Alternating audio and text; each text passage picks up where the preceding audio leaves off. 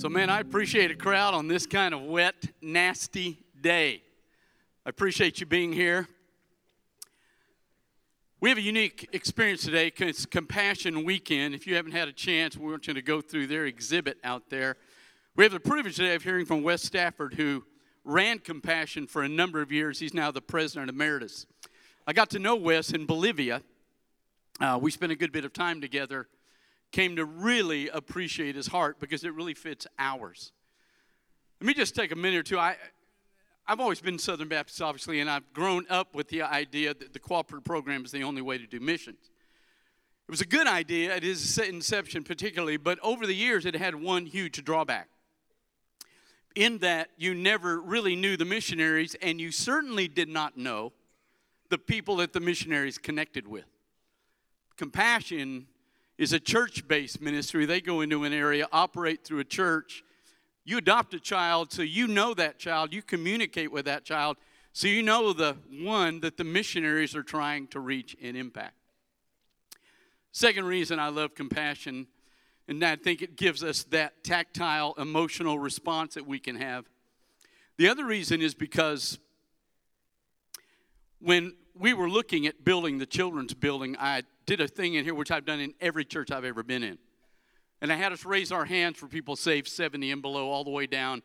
And when I had us raise our hands for 18 and below, literally 96% of this church raised their hand. And I remember there was this gasp across the congregation because we just assumed that it's adults that come to Christ. When in fact, the vast majority of us, well over 90%, came to Christ after we were 18. So I was sharing with Wes this when we were in Bolivia and he said to me, That's true all over the world. And I said, No, no, no, that's just an American phenomenon. And he said, No, no, no. George Barna was on their staff and researched and discovered that exactly what we've seen in this church is all over the world. And the great thing about compassion is they hit where I think the missionary enterprise ought to hit. They go after children, particularly that are in poverty and have no chance without somebody stepping into their life. So you can have a chance to do that today when service is over, but Wes is going to come and share with you his testimony is galvanizing. Appreciate his heart, loves Jesus. The only thing I fear for him, he said he's got two daughters that may be getting married, and so I ache for him in that respect. But other than that, you welcome Wes Stafford Harper. Thank you, buddy. Good morning, Central. Actually, the Aggies on compassion staff tell me I should say Howdy Central. Is that right? what a what a joy joy to be here. And as uh, your precious pastor just said, uh, I had the privilege of taking him to uh, to see Compassion's work in Bolivia, so he has seen it uh, firsthand. What a great guy, by the way. Do you know how fortunate you are to have this man shepherding you in this church? Chris, thank you. I got to watch him. We visited families uh, that lived in little shacks that uh, were responsible for making a thousand bricks a day, and they made ten dollars at that. And even their little children were there. And I watched him visiting these little tiny shacks and treating them like royalty. Watched him with the peasant pastors in this little town that we visited, praying for them, lifting them up. Watched him in the playground with the children. Uh, long story short, it didn't take me long, like you, to fall in love with this, this dear, dear guy. Uh, I'm thrilled to be here uh, today to finally actually see you uh, because you should hear how he speaks of you. I had the impression, and I know this is Texas, but I had the impression that everybody here was going to be 10 feet tall, walk on water, leap buildings in a single bound. Uh, I see that that's not totally true, but the other part that he did say uh, you believe in your children and you love your children here. And I've had the chance to see that that was absolutely true. And I had a tour of your children's section. Have you been through there? I have never seen a church in 41 years of fighting for children that believes and invests in their children like I see here at Central. So my heart is my heart is really really warm. Uh, your heart for missions, your heart for children, I feel, I feel right at home. I told him as I took the tour, I'm throwing all my notes away. What I intended to say this morning, I don't need to say because uh, you get it, you understand. Normally, you have to understand, I am speaking at conferences, it's often to seminaries and others, and I'm having to make the case that children actually matter. They are worthy of investment, not just in order to reach their parents, but because of who they are and what they can bring to the kingdom. And so it's often uh, missionary executives and it's often seminary professors and theologians, and I can tell, I can see, I can tell by their body language when I begin to speak. You know, they're like, like this, and they're looking. They, we're here to talk about what? Children? What, what don't I know about children? And so I have to unpack my statistics and my strategies and my scriptural mandate about children. And if I don't get through to them with that, I have to go after their ego. And I say, You do realize, don't you, that everyone here is a child development expert. They sit up a little straighter in their seat and I say, Let's do a little research. How many of you were ever a child? Raise your hands high. Yep, yep. I have never met anyone on this planet who either is a child or was a child. So none of us can say that, children thing, that, that's not my thing. You spent 18 years doing nothing but being a child. There's nothing I can tell you about that. Nobody can say they don't matter. And it is true around the world. Line up, uh, line up 10 Christians and ask them, when did you give your life to Christ? And 80% typically will say, I did that while I was a, a child, between the ages of 4 and 14. Barna tells us, by the way, if you don't bring a, a person to Christ by the age 20, the probability is only about a 6% probably, probability that they ever will come to Christ. Now, here's the great tragedy if 85% of us give our lives to Christ while we're children, you would think that that's what missions would be all about out there, right? No. It's a rare mission organization that spends more than 10% of its effort on children. And it is a rare church that spends more than 15% of its budget on reaching and discipling children. And you guys at Central, you are really, really the exception.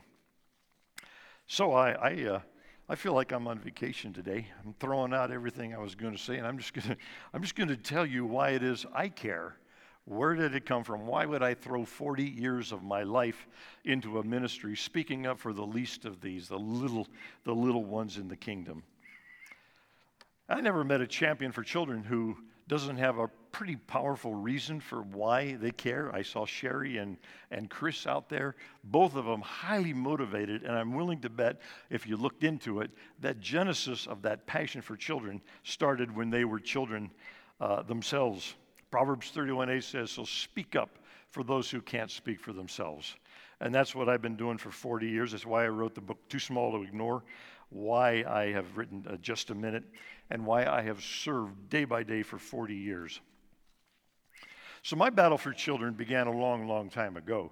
Uh, I think while I was being knit in my mama's womb, I think my DNA was being knit, and the angels must have watched over. And when I was born, they must have said, Well, he's just as cute as a button, isn't he? But he's not a rocket scientist. We're going to have to make it clear what he's to do with his life. So I was born to Ken and Marge Stafford. Ken and Marge Stafford were part of a Baptist church in Denver.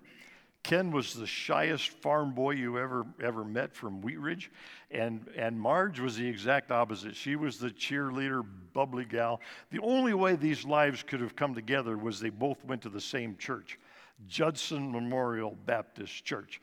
The name alone should tell you it was all about missions. And so they were childhood sweethearts and then high school sweethearts. And they used to always sit in the back because these missionaries that came through were pretty scary guys. They would come through with their big old python skins, you know, they'd roll it out across the platform and they would tell stories and show jars of, uh, of scorpions from Africa that were as big as your foot. And they used to nudge each other and say, No, no, no, not us. We're not doing that. Lord, please don't call us to be missionaries. And if you do, please not Africa. So you guessed it, I was born into a missionary family in Africa. Be careful what you pray for. Uh, not just Africa, but the Ivory Coast of West Africa, which was one of the hottest, nastiest, most remote places in the world. Dusty, dusty, on the Sahara Desert. I have a golden retriever named Sahara, as you might imagine.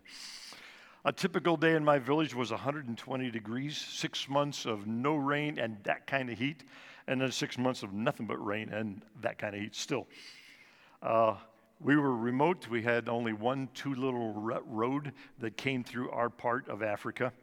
We had no electricity out there. Uh, consequently, as you can imagine, in that heat, no fan, no air conditioning, no television, uh, no refrigerator.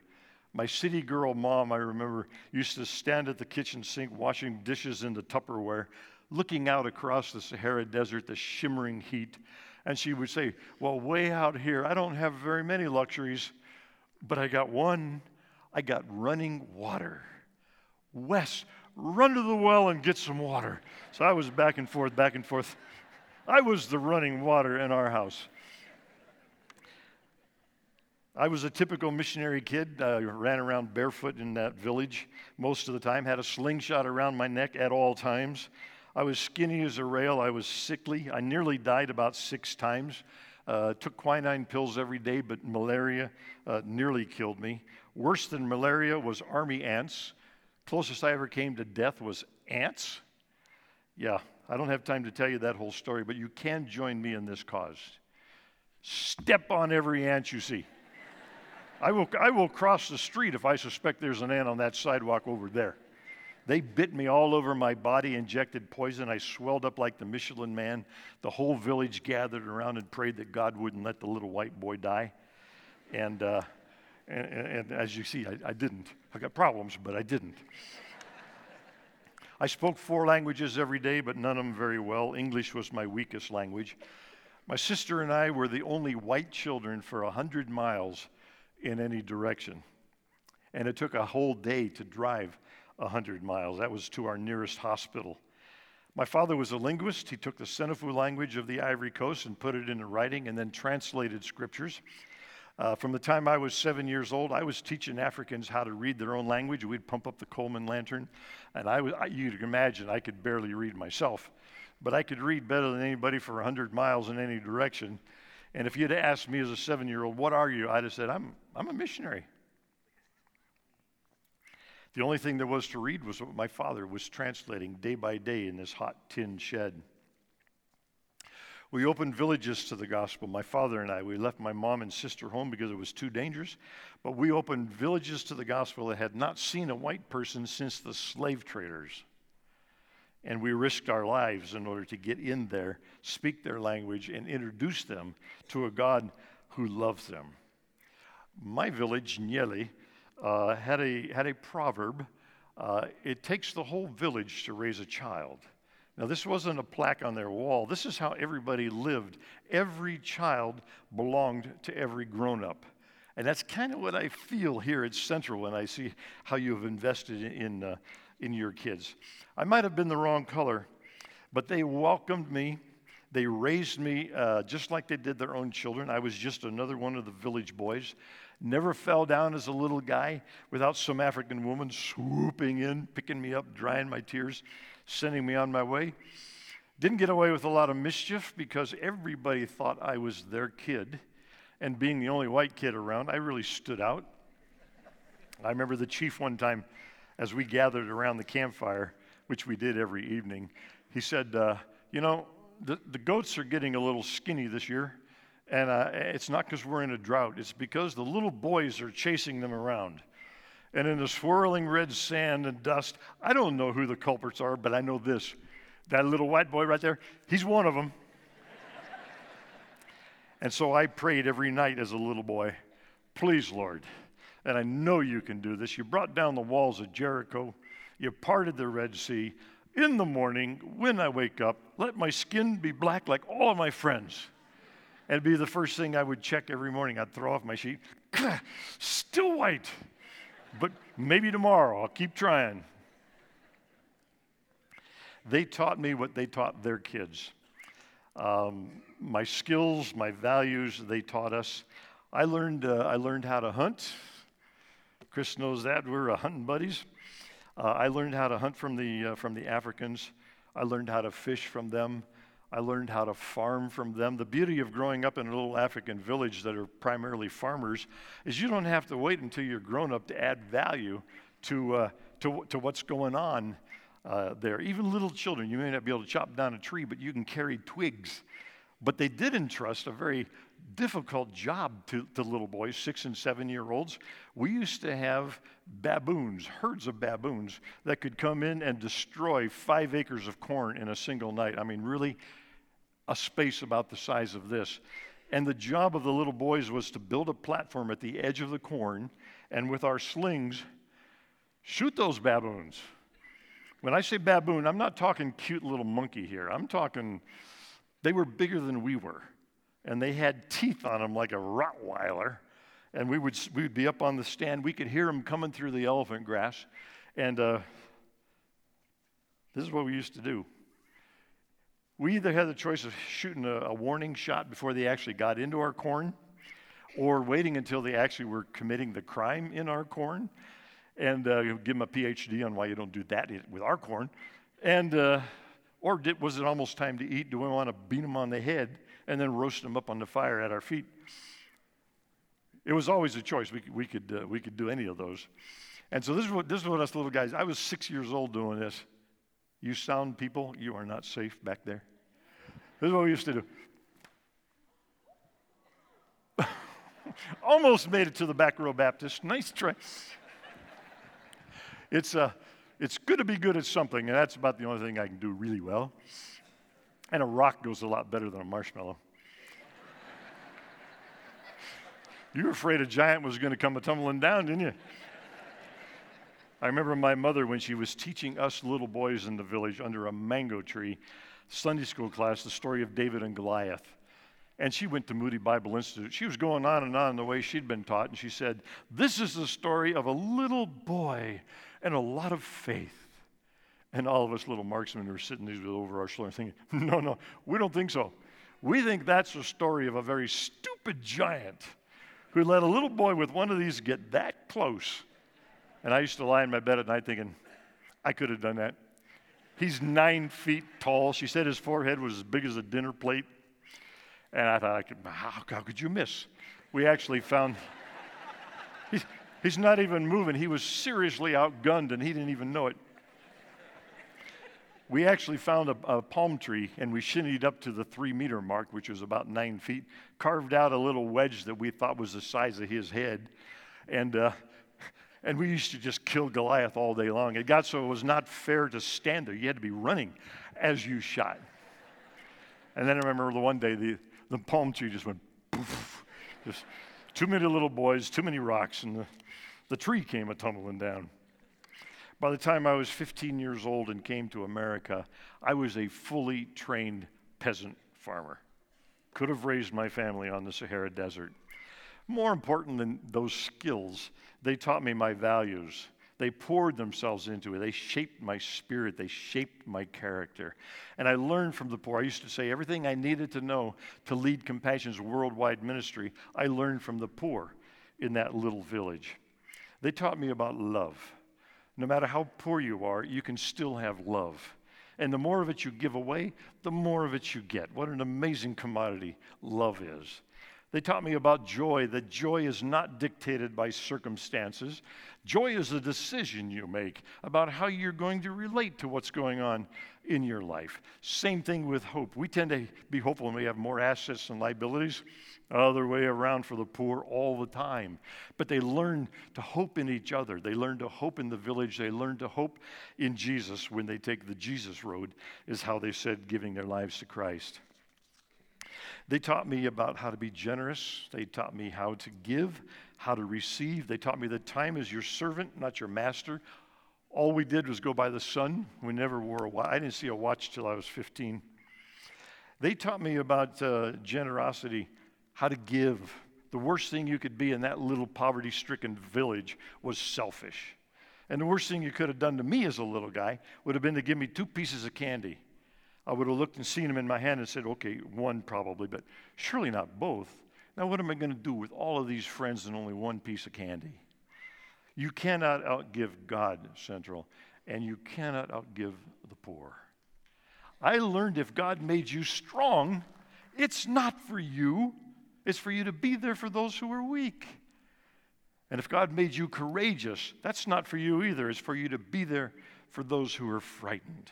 And that's how my life was shaped in, uh, in that little village. But we were, I have to admit, we were poor. Nothing, nothing could go wrong. Or somebody starved. I remember when I was about six years old, a plague of locusts came off the Sahara Desert. The sky was black with grasshoppers. And they came down and they landed on the, in, in, uh, in our cornfields. And uh, we went out there with switches and tried to drive them off. They were on the ground for two hours. When they finally took off, they took everything green with them. All of our corn, all of our crops, all of the grass, the migrating animals moved away, the swamp dried up. And for a year, us in my village, all we ate was bugs. We ate termites. If you ever want to try that, uh, raw, still walking around your mouth, they taste like peppermint.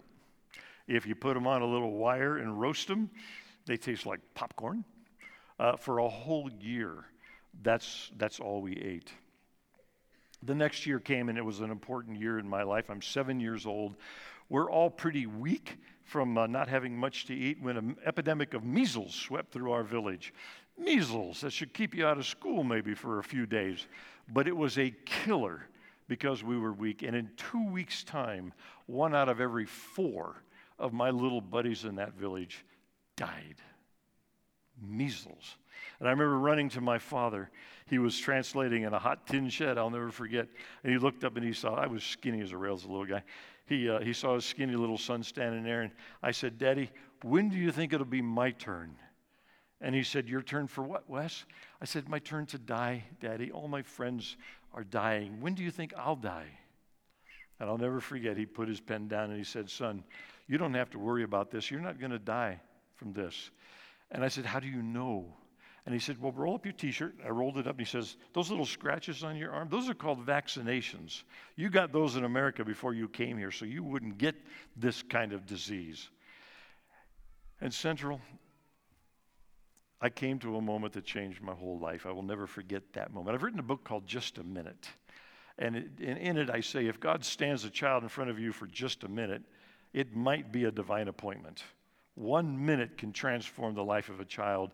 I think I became Compassion's president at age seven in this minute because when he said, You don't have to worry because you got scratches on your arm, I remember slamming my hand down and saying, Papa, that's not fair. Why don't all of my friends have scratches on their arms? Why me? Imagine my joy becoming Compassion's president like 50 years later and putting scratches on the arms of hundreds of thousands of children every year. I know where that came from. By the time I was 15 and came to America finally, half of all of my little childhood buddies had died. And I thought I saw it in the animal kingdom, the young and the old are vulnerable. I thought that's how it is everywhere. And then I come to America. First place I see in America is New York City. Can you imagine going from that dusty little village to Manhattan? And uh, my first day in America, which is where that book, uh, Too Small to Ignore, actually begins and then backtracks.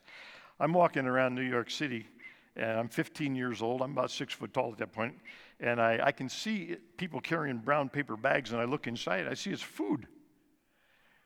So, being a pretty darn good little hunter, I backtrack it. Where's that coming from? And I come to my first grocery store and I walk in there, and here's all this food. And suddenly it hits me. There's plenty of food. Nobody needed to starve. There's plenty of food. I poked my head next door. It was a pharmacy. And in my broken English, I said, What, all this? And they said, Well, it's, it's medicine. And with a trembling heart, I said, Do you have vaccination? And he says, Oh, yeah, we, we don't sell it to little guys like you, but we have it in the freezer and back. We sell it to doctors and clinics, plenty. And suddenly it hit me at age 15 none of that needed to happen in my village. Nobody needed to die. There's plenty of medicine, there's plenty of food. And I went out in front of that store with that new reality in my head, and I just sat down and I just wept and I wept and I wept. A whole childhood of tears. And now I realized it didn't need to happen.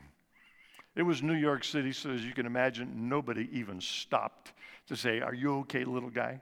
And I eventually ran out of tears. Now I'm starting to watch these people walk by, these fancy shoes, these watches, these purses, and I'm like, What is wrong with you people? You have all of this and you don't care. And I went into a rage that lasted all through my high school years. I just couldn't wait to get out of America and back to my village. But once I had lived in America for a while, I began to have a, an opening. I, I learned the language, I learned the culture, and I came to the reality it isn't that these people don't care, these people don't know that was going on. And when they do know, they really, really care. They might be the most generous people in all of the world. And I thought, okay, so somehow my life has got to bridge these two groups of people. I know the poor. I know what they, I know their needs, but I know their strength and their values. And now I know these precious people. They may have some money in their pocket, but they need love and they need hope and they need joy. These people need each other. And I thought somehow my life has got to bridge these worlds. And I thought, well, I've got to become an ambassador. I've got to become uh, work at the United Nations or something. When I stumble as a student at Moody Bible Institute myself, I stumble into this little storefront about the size of a 7-Eleven, and it said Compassion International. And I walked in, and just like the pharmacy, I said, "What all this?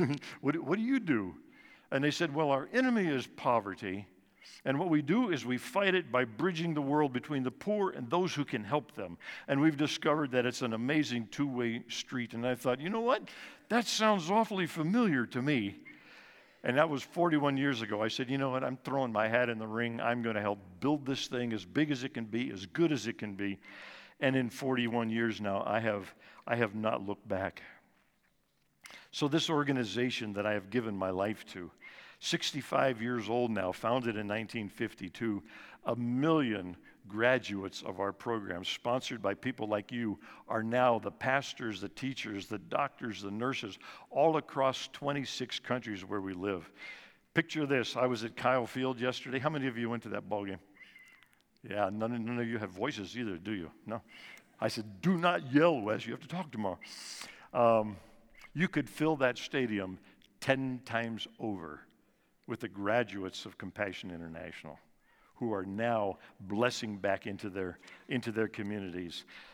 I joined it when it was 25,000. Now it's a million nine hundred thousand sponsored children, each linked to a caring, loving adult, a sponsor. Actually, sponsorship was Jesus' idea. The Good Samaritan was the first sponsor, Luke chapter 10.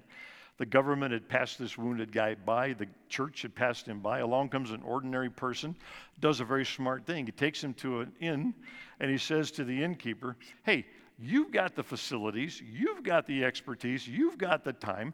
I'll make a deal with you. You take care of this man for me, but I'll pay. These were Jesus' words. He even went so far as to say, How much should you pay?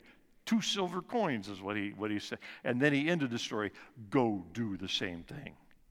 And that's what a million nine hundred thousand of you say to compassion every day. Take care of this little guy. Uh, I will write letters. I will pray. I can find $38 a month to fund everything you're doing in this little child's life, uh, but you do it. It's been said all that's necessary for the triumph of evil is for good people to do nothing. And I've discovered that good people do nothing for only two reasons. The first one is they don't know what to do, and the second, they don't know who to trust. So, what we've done at Compassion is we've come up with something that any of us can do. Every family can say we can reach out to one little guy. Maybe not change the whole world, but we could change the whole world for one of these little guys. And who to trust. So, Compassion has worked for all these years to be a place of integrity. We think if you lack integrity, you lack everything. Charity Navigator lists compassion uh, for the last 14 straight years, their highest rating, uh, putting us in the top 1%. More exciting to me than that is that 9,000 of our sponsors went overseas last year and met their child face to face. I don't know about you, but that sounds like the best audit trail there is. We're talking today here at Central about sponsoring children in Honduras in order for this church to build a relationship with that country. And we're talking about getting get groups of you together, go down and meet them. Uh, maybe some of them come up here. Uh, build, a, build a bridge between Central and Honduras. Compassion works with 7,000 churches in 26 countries, absolutely committed to the local church. And as Chris saw, there's no signs of compassion on our, on our vehicles. We don't wear it on our t shirts. When we go in to work in a church, if anybody's going to get thanked, we want it to be that local body of believers. And we want the people of that community to say to the local Christians, What is it about you people? Why do you care about my child? And it gives the church the chance to shine in the midst of its community, having lived out the gospel. St. Francis of Assisi said, Preach the gospel everywhere you go. And if necessary, use words. And that's what's going on all across uh, the ministry. I can tell you this, and I know your heart for this 434 children across Compassion's ministry will accept Jesus Christ as their Savior today. Happened yesterday, will happen again tomorrow. By the next time you gather in this sanctuary next Sunday, look around you. The number of children who will accept Jesus Christ as their Savior this week would fill every seat in this auditorium. Only God can do that. That means 158,000 of them accepted Christ as their Savior last year. I was sitting at, uh, at Kyle Field yesterday looking at that crowd, and I thought, it, it, every year we would fill this entire stadium with children who've accepted Christ. Now, the task, and this is where you come in, and we need your help on this, is to disciple them to help them know God's love, to, to learn how to reach their full God given potential and change their world. You see, the worst thing about poverty is not water and hygiene and sanitation and housing. Those are symptoms of poverty, and it's good to eradicate them, I suppose. But why do good when you can do kingdom good? And so, what, uh, what we do is we bring these little ones. What poverty says to a little child, three and four years old, is give up Nobody cares about you. Nothing can ever change. These little kids making bricks. We had, remember those two little 11 year olds? We actually got in there and helped them make. They went to school in the morning and then they made bricks all afternoon. And Satan gets in there and says, Nothing will ever change. There's no reason to hope. This is your life. And you can just see the sparkle go out of these little ones' uh, eyes, made in the image of God, but the glory is, is diminishing. And what we do with compassion in that little local church and a sponsor all the way across the world is we say to that little one, Don't you believe that lie? God knows you. He knows your name. He knows how many hairs are on your head, the pattern of your fingerprints. Don't you dare believe that. You matter. You matter to us as a little local church. You matter to me as a sponsor. Don't give up. When a child begins to think, hmm, maybe I do matter, you're on the road out of poverty. And the beauty is, we get them programs where they can win and, and succeed at things. And the next step is if I matter, then what I think matters, right? And we say, Yes, sweetheart. What are you thinking? Can you paint it on this easel? Can you play it on this guitar? Can you write it in a letter to your sponsor? What's going on inside your head? We want to know. It's fun to watch them because little success upon little success over the years they're in compassion, you can see them when they finally get to be adolescents. They've experienced a lot. They know their worth. They know what they can do. And they usually, as you, you got teenagers, you know how this is. They say, okay, I'll tell you what I think. I don't think my community should look like that. I don't think people should treat each other like that. And you see that over there? That's wrong. And I think I can fix that. When a child goes from, I can do nothing, I am a victim, there's no hope for me, to, I can change my world, you have just won the war on poverty. And central, the thing that's so cool is it begins with the love of God and it ends with the love of God lived out. Let me close with one example of this, and you think about this and think if you could do what this lady did, you should probably be one of our sponsors. Little guy uh, joined Compassion a while back. Eight, uh, as, as, a little one, the first picture that he was sent to his school teacher in England, uh, he, he wrote in the next letter, You can see from the picture of me that I'm not really very handsome. Well, she wrote back and she says, I totally disagree. I got your picture on my desk in my classroom. I look at you every day. I think you're a very handsome young guy. He says, well, a few months later, he writes, Well, now you can see from my report card, I'm not all that smart. a little hard on her as a teacher, but she says, You know what? You're as smart as you need to be to be whatever God wants you to be. So just do your best. He begins to believe in himself, and at age eight, he now writes to her and he says, Well, guess what? I can run faster than anybody in my classroom.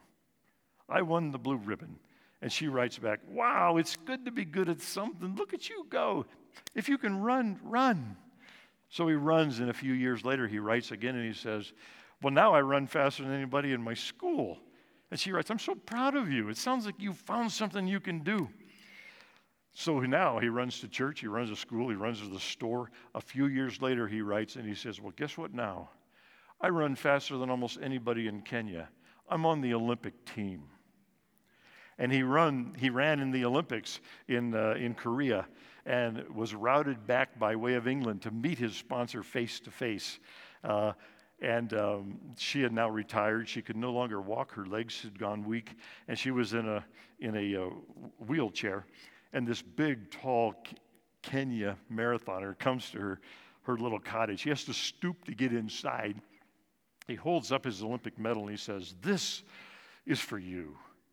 And she said, No, no, no, no, no. I watched you run on television this time. You're so fast. I'm just so proud of you. And he said, No, stop.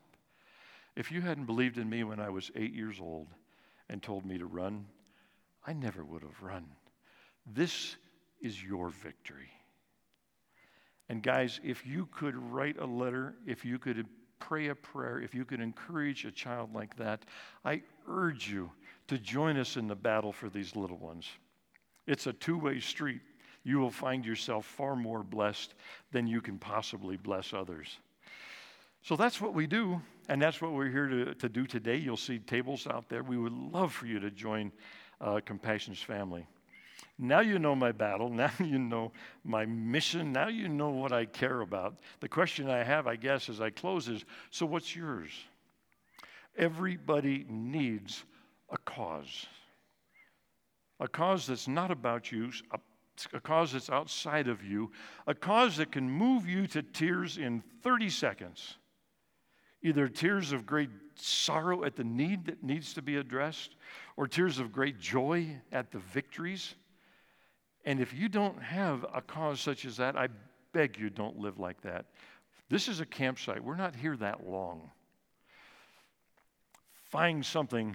It doesn't have to be mine, although it'd be very cool if it was. Join me in this cause for, uh, for children. Find something that stirs your heart. Throw yourself into it with all that you have, something that's worthy of your time and your talent and your treasure. So, my prayer for you is the same as my, as my prayer for myself, and that is you will find your cause. Like I say, I wasn't a rocket scientist. God had to make my cause very, very clear to me.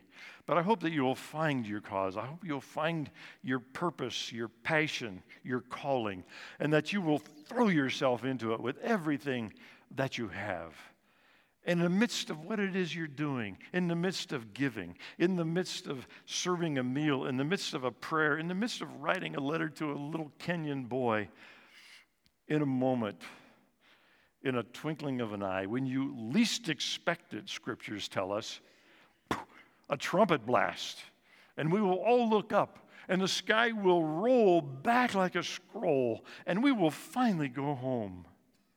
Praise God, home where there is no more death, home where there is no more sickness, where there is no more sorrow, not even any more tears. Revelation 21 4, God says, I, I reserve the right to wipe the last tears from their eyes. You realize what that means? The hands that knit you in your mama's womb are waiting to wipe the tears from your eyes. That means the hands that picked you up when you broke your heart and you didn't think you could go on are waiting to wipe the tears from your eyes. It means the hands that took the nails on the cross to redeem you are waiting, waiting to wipe the tears from your eyes. And I don't know about you, I cannot wait. I am not walking into the arms. I am going to run into the arms of my Lord and my Savior, my King and my Redeemer. And I cannot wait for him to wipe the tears from my eyes. Way too many tears for one lifetime. But oh, as he wipes the tears from my eyes, I hope that he notices he also has to wipe the sweat from my brow. Because I lived the life that he called me to live. I spoke up for those who couldn't speak for themselves. I fought for the least of these. I was kind to the poor, like you, until I was suddenly and wonderfully interrupted by heaven. Oh, Central, may it be true for me and may it be true for you. And if I don't see you again down here, I will see you up there and bring a lot of children with you. In Jesus' name, amen.